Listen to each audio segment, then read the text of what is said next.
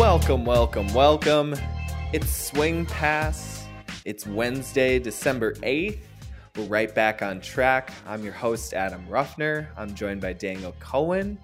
We'll get right into it. We've got some news this week. We got the first two signings for the Salt Lake Shred in Jacob Miller and Ben Green. And then on Seattle, we've got a coaching announcement. Former player Jesse Bolton will be joining the coaching staff of the Cascades in 2022.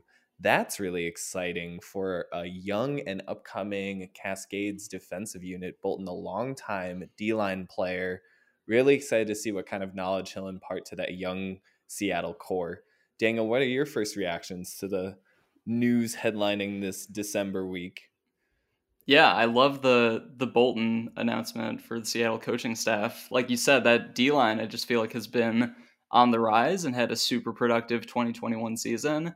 Very young, very moldable. There's just a lot of pieces to work with, and assuming he has a big role in the defensive development and the D line strategy and all that, he's a very knowledgeable guy. Has been around for a while, and I, would be very excited to see sort of the the leaps they could take in 2022. And with Salt Lake, I mean, two signings, two like pretty much standout AUDL rookies in 2021. They're they're coming on strong. I like it. It's a fun time.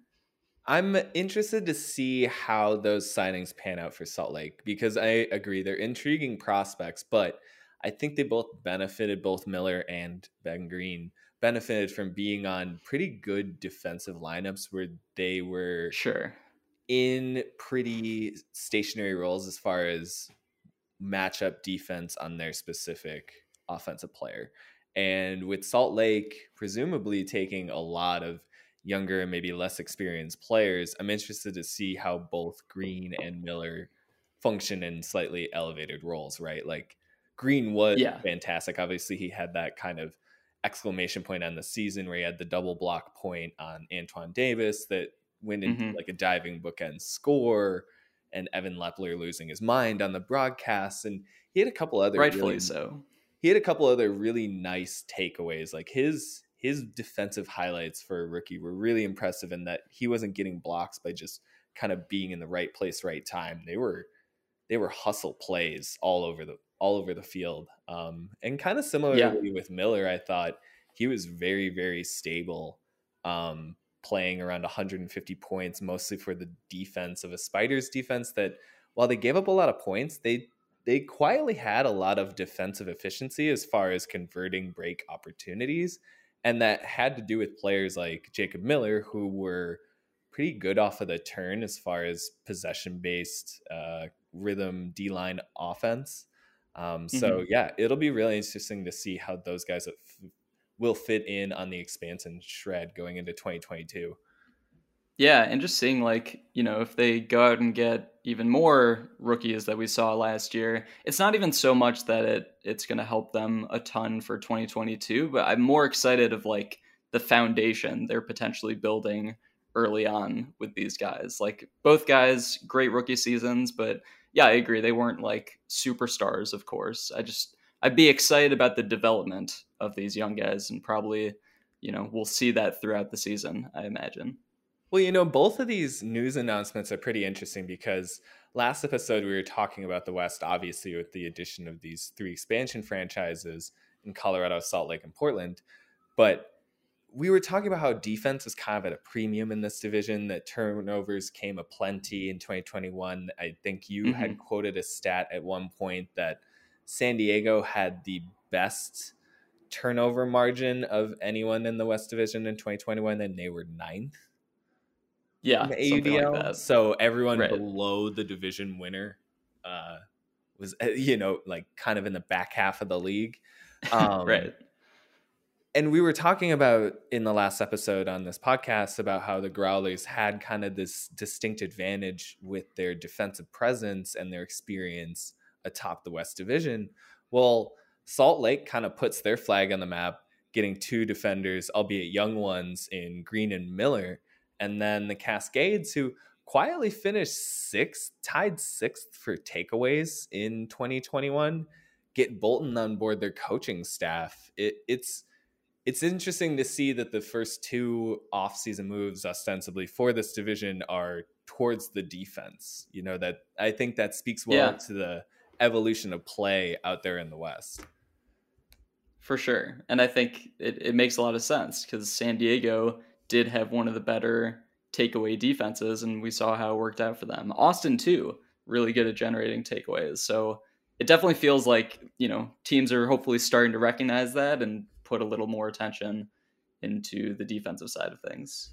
Well, you think of the two winningest franchises in league history in Toronto and Madison, and they've built their franchises off of defense first mentality, having mm-hmm. players that can go take away space on their D lines.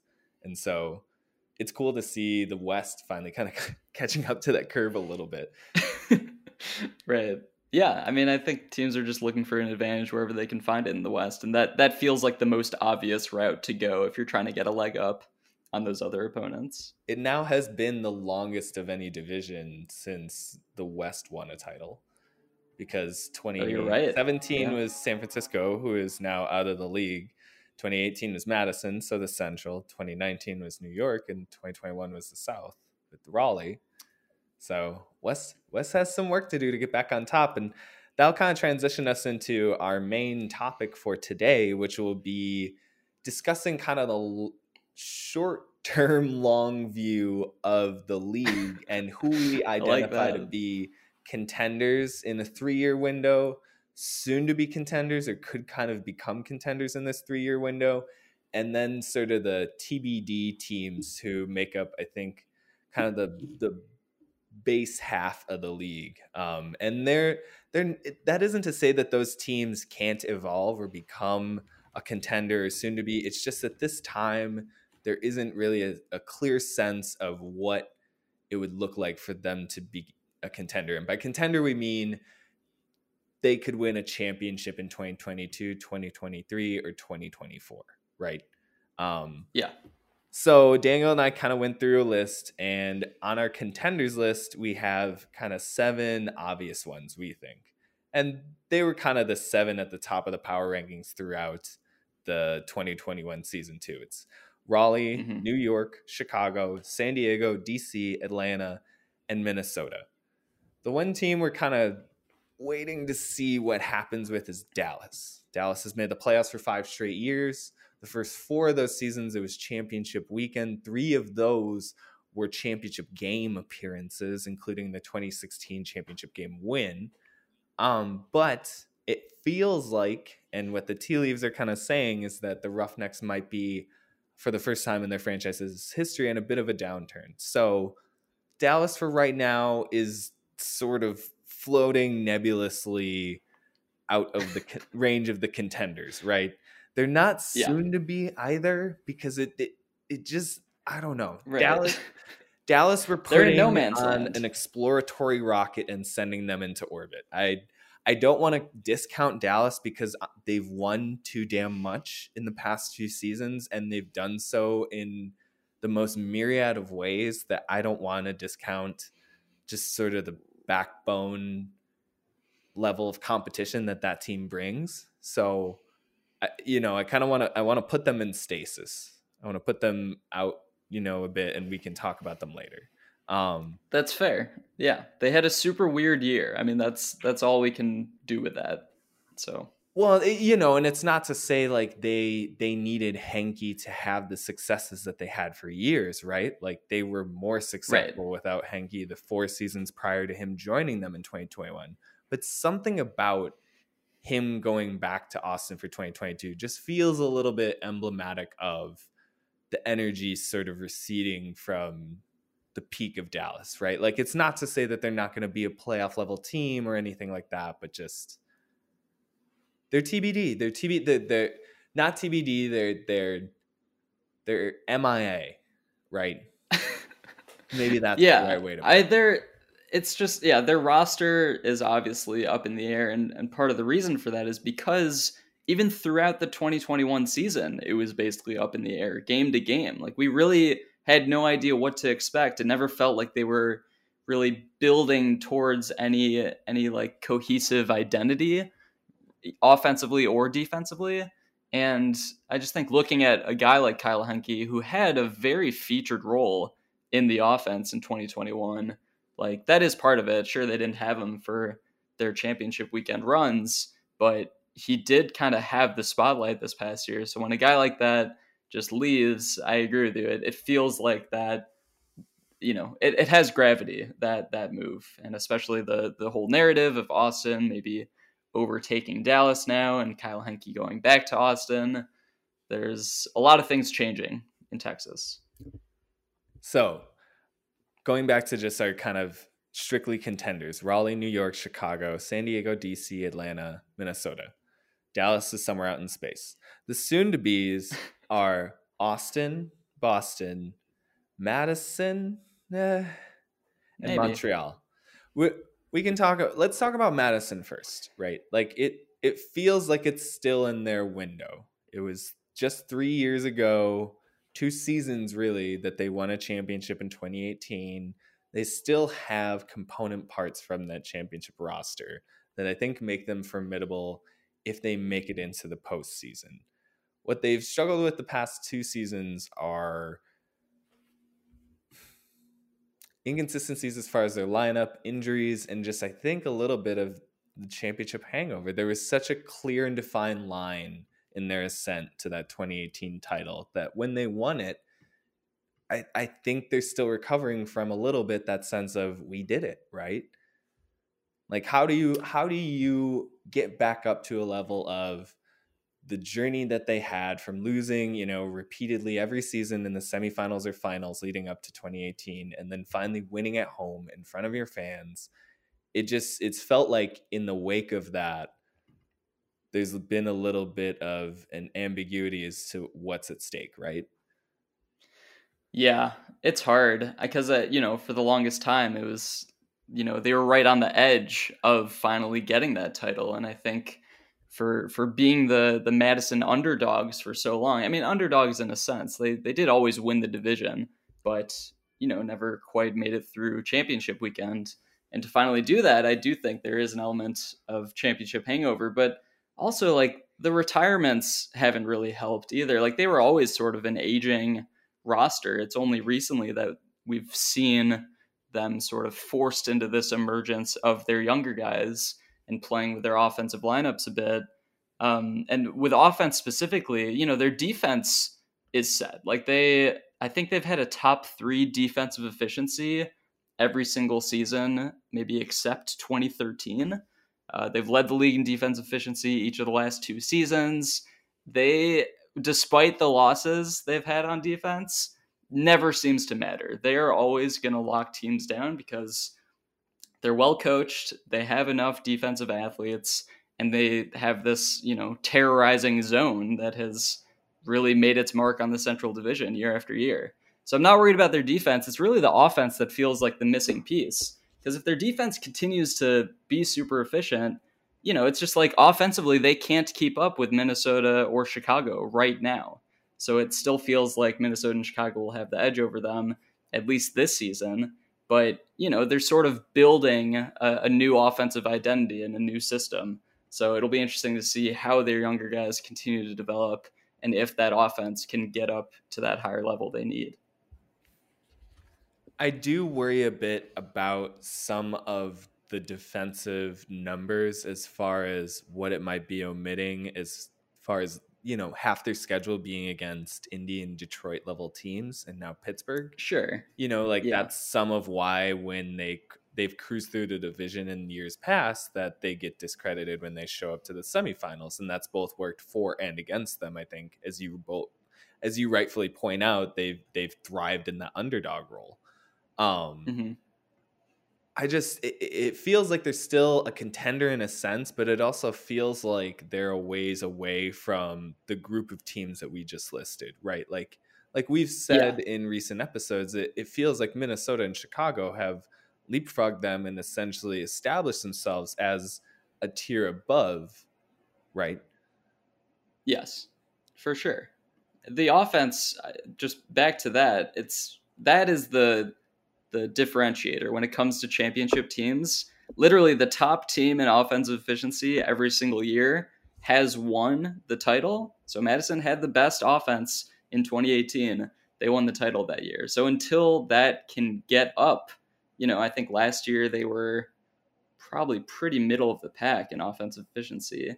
Um, you know, it's just not going to cut it with these teams that are, we're, you know, as a league, we're trending just towards better, more efficient, tighter offense. And they're going to need to make that leap at some point to get back into the conversation. Yeah, Madison was in the bottom third of the league in offensive efficiency in 2021. Um, yeah. They were right around the same level as Los Angeles, San Jose, Indianapolis. So yeah, it's it's been a little bit of a precipitous fall, but it again because of that defense and because of what you're saying as far as its consistency and sort of the structural integrity of it, its its ability to replicate replicate itself and its successes year after year, it feels mm-hmm. like that's always going to make them playoff eligible or or, for sure able to kind of like you say lock down in a way in which it, it, it's it's Belichickian, right? Like they take away what opponents like to do best and they force you into your B game. And if you can play your yeah. B game pretty well, you can beat them.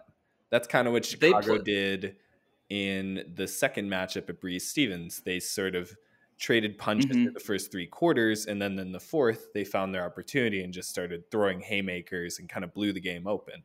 Um, right. They just kind of outlasted them, but Madison still played Chicago extremely well in right, 2021. I mean, the first first meeting they only lost by three, and that was at the time Chicago's uh, lowest win margin of the season. Then they beat them at home in Madison, and you know, just when you take a team like that, where where it's like on paper, Madison feels like at an extreme disadvantage, but that's still able to take down what was one of the top offenses. That's always going to keep them sort of in the conversation for playoffs and beyond. But it, it does feel like to get to the real top tier of this league, offense has to be a focus. And obviously, they struggled with Kevin Brown's injury throughout the 2021 season. If he can come back in and be healthy in 2022, that will be huge takes them to kind of a different level, especially given how well Victor Luo played in his first full season on offense and kind of the the way you could see the pieces assemble around around Kevin Brown when he comes back, right? Like that was right. that was the player that was missing from a lot of what the Madison offense lacked in 2021. But and kind of, that's so hard because he was like he was the guy they were sort of building the offense around, right? He was going to be their focal point. So it was it was like the worst possible player to lose based on the system they were running and of course the talent level. But kind of moving on from Madison to the other soon to be teams, we've talked about Austin, I think a lot. We've talked about Boston a lot, and we've talked about Montreal um, one of the things that I think unites all of those teams, and as we've kind of talked about, is that offense. But one of the things that's kind of problematic for one of these teams, Austin, is that there's there's output. Like they they put up a relatively good amount of points, but they are woefully inefficient compared to I think the perception of where that offense was in 2021. They're in they're thoroughly in the bottom 6 in the league um, in offensive efficiency in 2021. And I just kind of wanted to start with do you expect that with like Henke returning and kind of it being such a young Sol roster for that to just naturally improve? Or do you think with them going back to the South and having to face an Atlanta defense, a Dallas defense, uh, a Raleigh defense that are very, very good, that that might take a bit of a hit after you know, Austin was inefficient, but they still put up 21 points a game because the West Division in 2021 surrendered a lot of different surrendered a lot of turnovers, right? Um, yeah. So there, I guess getting back to the question, do you expect that to uh, that offensive efficiency to improve for Austin? I do. Yeah, it's it's sort of weirdly low when I look at the the team stats from last season, and it, I think that's just because we saw them what they look like with a very efficient offense. They had plenty of games where I feel like they were converting at least 50, 60% of their O points. And, eh. you know, when their offense is clicking, am I wrong about that? Yeah. I I, yeah, they, they struggled in games. That was kind of one of the knocks on them as a team. They were clearly explosive, but there was a lack of consist quarter to quarter consistency. For sure. But okay, I'm looking at their their game by game stats now. Let's see. one, two, three, four, five games, they had a O line hold percentage of 50% or higher. Like, obviously, 50% isn't what you want to shoot for, but that's generally higher than, I would say that's maybe average offense efficiency. But of course, you look at the games where they really struggled, and yeah, I think we we saw a lack of quarter to quarter consistency. We saw a lack of game to game consistency from them.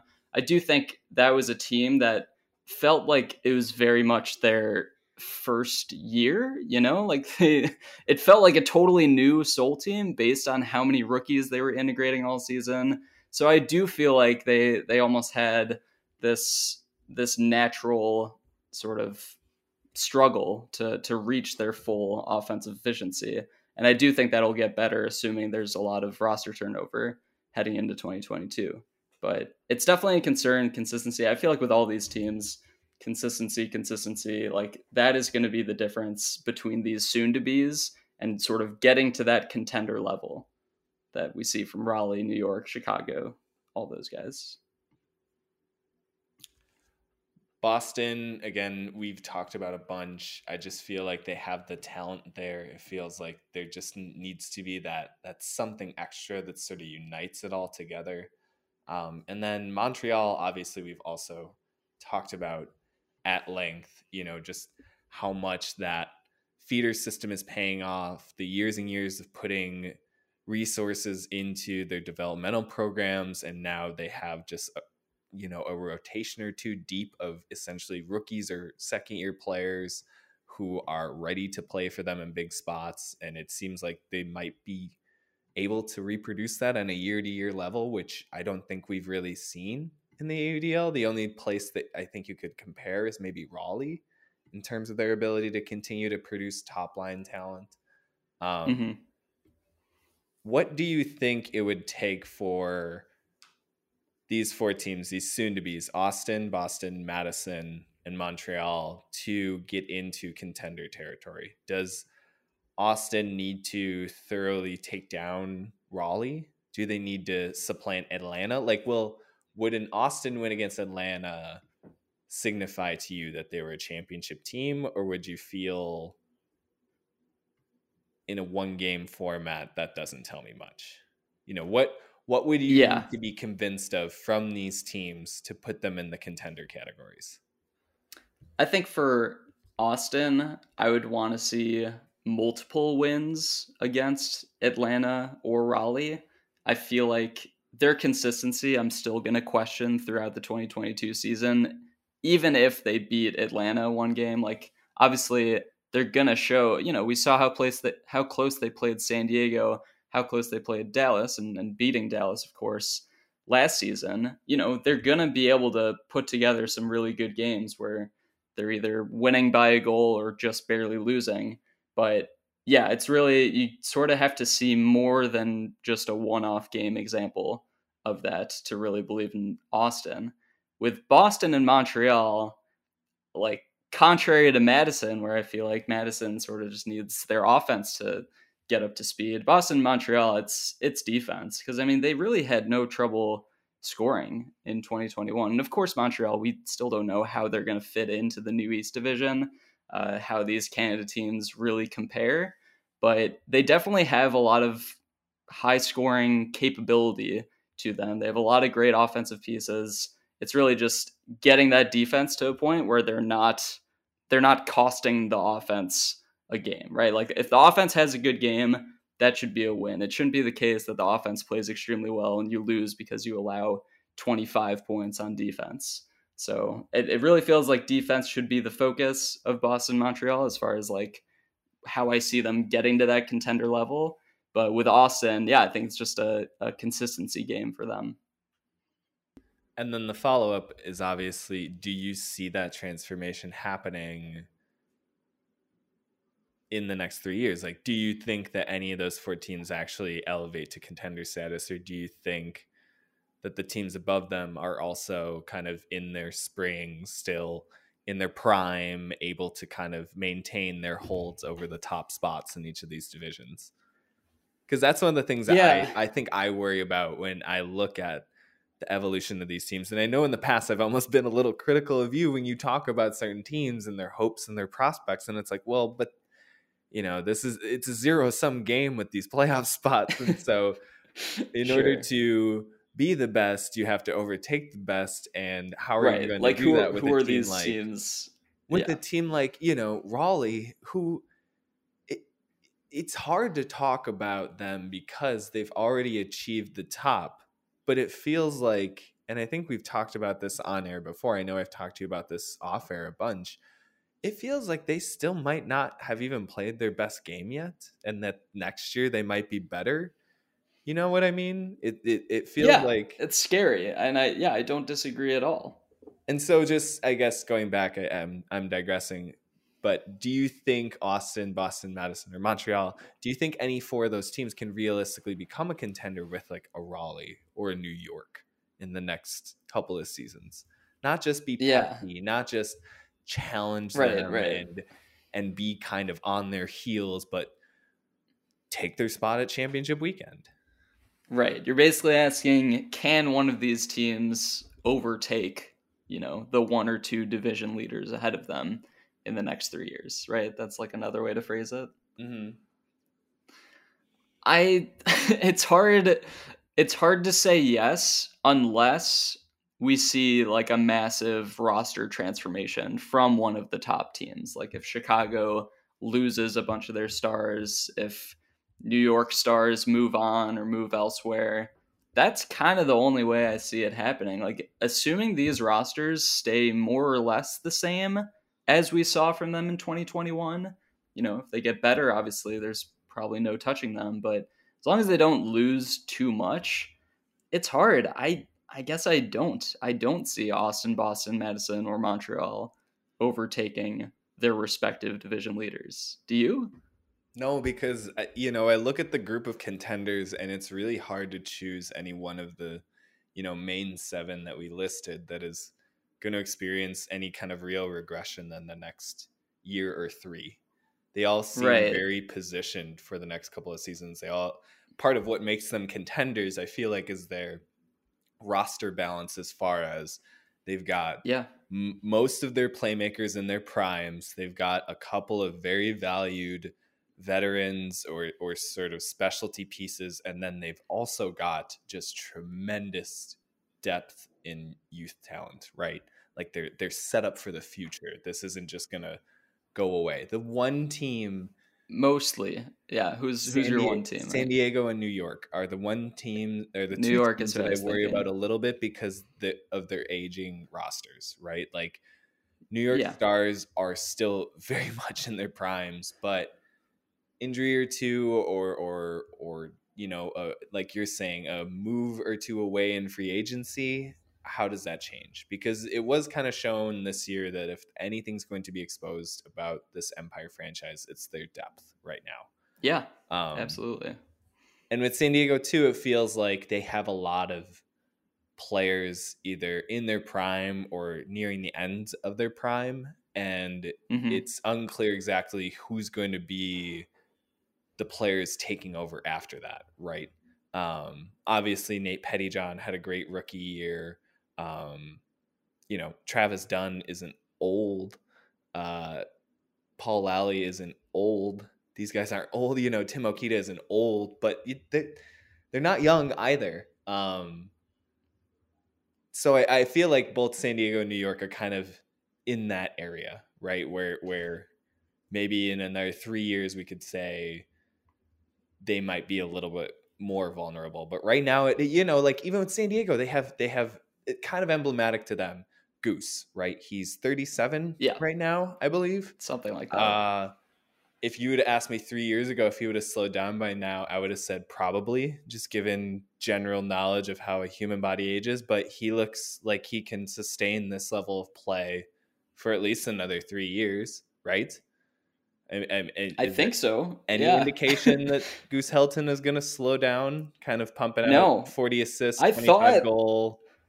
I thought this past year was going to be like a mostly goose handling year where he sort of starts to take that path back behind the disc, not getting downfield as much, but he's such a good aggressive cutter and an initiating cutter too when he needs to be. Like, I still feel like he can play any role in that offense as well as anyone else. I will say he's he's picking his spots a little bit more. He's not doing as much exposing people in open space with his athleticism as he's done in the past, just sort of running and jumping over people in the middle of the field. I, I think he's being more in the backfield or being more a decisive cutter downfield, one or the two. Um, Yeah. Because he's also been really, really good for them in the red zone with his Yes. quickness and his decision making. He's become such a leader for that offense in the red zone. You know, you think about that week four win against Dallas, it was him at the end of that game, kind of taking over possessions and either scoring or assisting on a lot of those late growlers drives. Um, hmm but anyways, I I get back to my main point. It's like growlers might be aging, but they're all kind of aging in the way that goose ages, where it's fine. You know, Steven Fine Milardovich. Steven Milardovich is in his 30s. He just had his best season ever, right? You know, yeah. I, I'm not really Yeah. worried about the growlers given how they play and their general fitness level and athleticism, like them depreciating as they sort of age a bit.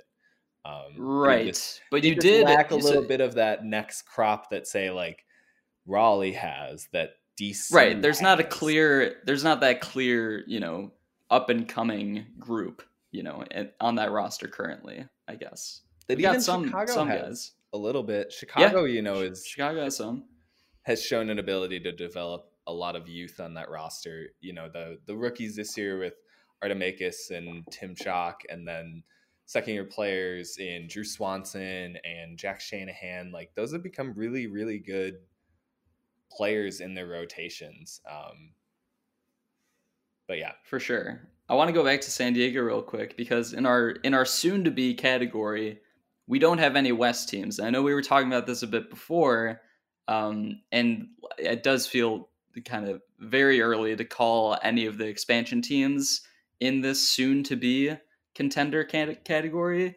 But do you think any of those teams or any of the other west teams have a better chance of getting past San Diego in the next few years than Austin, Boston, Madison, Montreal have a chance of, of overtaking their respective division champs. Did that question make sense? yeah.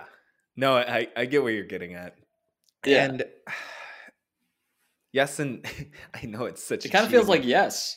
yes and say yes. no, but but that's that's unfair to San Diego because we did this to them last season with Dallas too, right?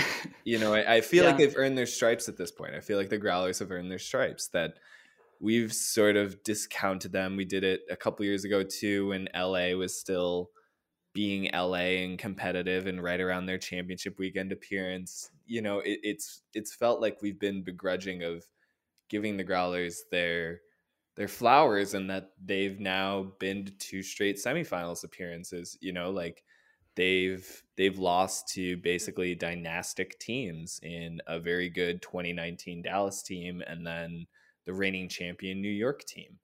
Um, I I hear what you're saying in that the West has this sort of glimmering promise in the amount of youth and the way that these expansion teams have sort of lit Mhm. this kindling on fire of hype excitement going into 2022 but the growlers are probably going to return the same roster again they're probably going to have the same coach and kevin stewart who's now won 10 games in back-to-back seasons in the regular season it, like they're good like why are we Yeah. to think Oh, that- I've I, I have nothing against it's No, nothing know. against I- the Growlers. just- to me, just- it's I'm saying like I'm almost arguing against myself out loud because I think I've been slow to recognize that San Diego has built, you know, an institution here in the West, and I don't know that they deserve the kind of flippant regard for that in the same way that like a you know like a Chicago, you know, like Chicago, were it not for Minnesota collapsing in the last five points of the game, they oh, wouldn't oh, yeah. have even made it to championship weekend. And then how would we be talking about the Central with Minnesota appearing at, you know, championship weekend? Well, and, and right. I think back to San Diego, it's nothing against them. I just feel like it's a numbers game. You know, all of these right. other these other four right. teams, Austin, Boston, Madison, Montreal, they all have two teams that right now we perceive as definitely ahead of them in the division.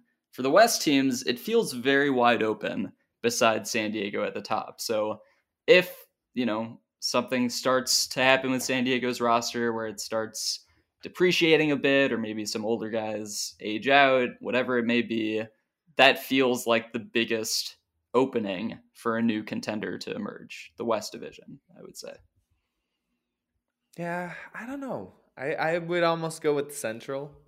Central just yeah. shown that, you know, they've had three different division champions in three different seasons now with Madison in 2018, Indy in 2019, and Chicago in 2021. Feels like Minnesota could make it four in 2022.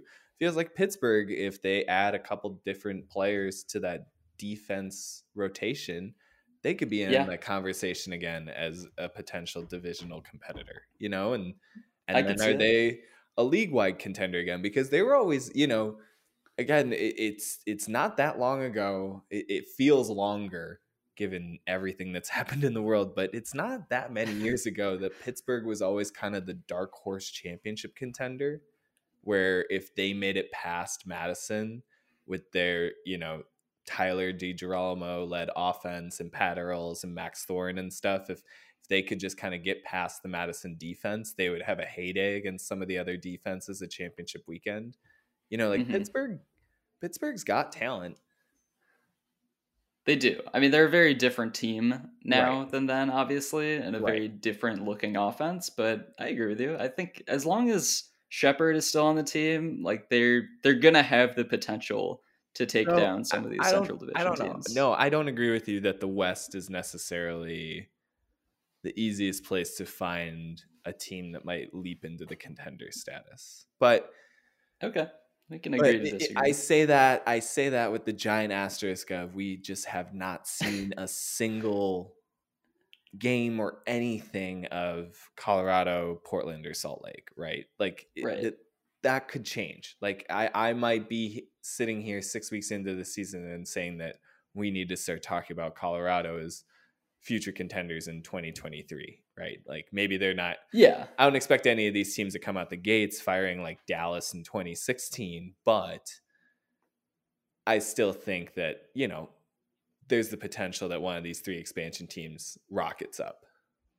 Yeah, and that's part of it, right? It's just the fact we haven't seen these expansion teams, it's impossible to know where they're going to rank in the West. So, yeah, one or two of them might immediately come in and challenge San Diego. I I would not doubt that, but we'll see. Again, see what I, happens. No, I, I don't think they're gonna come in and challenge San Diego. I think they might be punchy. I think they might go into like you know soon to be status in the next couple of years. But I don't think I don't think Seattle challenged San Diego. Wouldn't you say? No, not in a real way. They did though. They almost beat them at home. But like San Diego had to force overtime. But they didn't. Okay, but there was more of a, a late Seattle collapse. Uh, I I felt like I Seattle absolutely challenged them. I don't think San Diego had an easy time with those two games. I don't think they had an easy time, but I don't think in a general sense you could say that Seattle challenges San Diego. I think they challenged them, them last year off weeks in like the middle of a regular season, but I think it's one of those things where you always have to judge kind of the the the components of a team as to how it would fare in a playoff matchup where you don't have this sort of milieu of the regular season and the shifting lineup. You can kind of say that this is going to be our optimal lineup. We're going to play these kind of matchups against this specific opponent because I will have these players available. I, I think that's how you got to talk about, you know, where teams kind of rank next to each other. And in that sense, no, I, I don't think Seattle's challenging San Diego. I think that in a given week to week matchup, yeah, a- any given Sunday sort of mentality, right? Like teams can knock somebody off, get the upset, but I don't think going into like a playoff battle, I would expect Seattle to come within four or five goals of San Diego at any point. But that's yeah, I don't I don't disagree. I mean, San Diego in the playoffs the past two seasons in the West Division Championship. I mean, they've been unreal. I mean, this past year they were insanely consistent right off the bat against Dallas, but they they took it to LA the year before, and they've proved themselves as very legitimate uh, playoff team. That I, I agree with you. I, I, do think it's different in the playoffs, but my definition of challenge is making a team work for a win, and Seattle did that in the regular season. I will say, I think that in the West, there's a chance for the most wild card variance teams of any of these. Yeah. Although, yeah, I agree. Toronto, the other team we haven't talked about that I feel like yeah. in the same Toronto's regard as Dallas. Mm-hmm. They, they're just they're going to be undergoing a lot of changes but it's hard to discredit what they've built as far as the organizational success that they've had year in year out. You know, they've never technically missed the playoffs. That's true.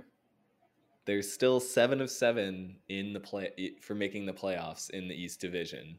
And they even kind of technically made the playoffs in the Canada Cup given that they won the semifinal against Ottawa. So it, it's hard to put Toronto completely out of the picture, just given what we know about their upcoming retirements and kind of what we saw in the Canada Cup in 2021. It's it's hard to put them back on that footing where they once stood, and yet, given the level of talent that Canada has, and given Toronto's propensity for gathering that talent, it, who's to say that they're going to be that far off? You know, I mean, Mike McKenzie is a beast. and if they continue to develop him as kind of an offensive star and find more pieces to fill out around Phil Turner on defense, it, the Rush know how to win. Yeah. Yeah, it is interesting because, well, first of all, with the retirements, you know, we don't even, we haven't gotten definitive, you know, retirements from Toronto. Retirement, we saw retirement. Some guys play retirement is a spectrum, Daniel. You're never gonna get definitive retirement on anybody. Sometime, well, yeah, even when Cam Brock retired, he he unretired later. Okay, quick quick uh, sidebar. It was so funny to listen to Cameron Brock do color announcing on the Indy broadcast to begin the 2021 season because he was. You could just feel him wanting to be out on the field, like pressing against the press booth or something. Like he was he was yeah. You, you could kind of hear him like ooh and ah and just kind of like emoting on plays as they were happening. Right, right. Um, you knew tough. he was coming back onto the field. So you know, like retirement is a spectrum, but it does feel like with the way in which Toronto kind of had a a little bit of a goodbye tour in 2021, it feels like theirs might be yeah. pretty legitimate. Yeah, but it does also feel like they they do still have a lot of young talent, like you mentioned, Mike McKenzie and other offensive guys. Like Jason Kuhn. I think Hurst, Nathan Hurst, is like very ready to just. I mean, he has sort of taken over this offense as their main focal point, and he can run it. Like they they have pieces in place. I just think the inexperience showed, especially early in 2021. But sort of as the season got going, you know, they they closed out their games against Ottawa. They nearly beat Montreal in the Canada Cup. So I, it feels like they are sort of in a spot where, yes, they have guys aging out and, and they're going to look different, but I still see them on a potential path to drastically improving over the next few years. That'll do it for this week's episode. Thank you all so much for tuning in. As always, Daniel and I will be back every Wednesday throughout this off season, bringing you episodes of Swing Pass, trying to update you on everything around the league. And along with that, we just want to say with our three expansion teams from Colorado, Portland, and Salt Lake, please go follow them on social media. You can find their handles by going through the league social media channels at the AUDL can always look up team directories through there. There are also just be sharings from the expansion team accounts. Um, but yeah, please pay attention to our new teams. They'll be coming out with new announcements and big signings over the next few weeks and months. Uh, and as we get into the next few weeks, we'll really start ramping up in news. We've got a bunch of tryouts on the horizon as we kind of accelerate into the off season, heading into 2022. Can't wait to be on board with you all. Once again, thank you, and we'll see you next week.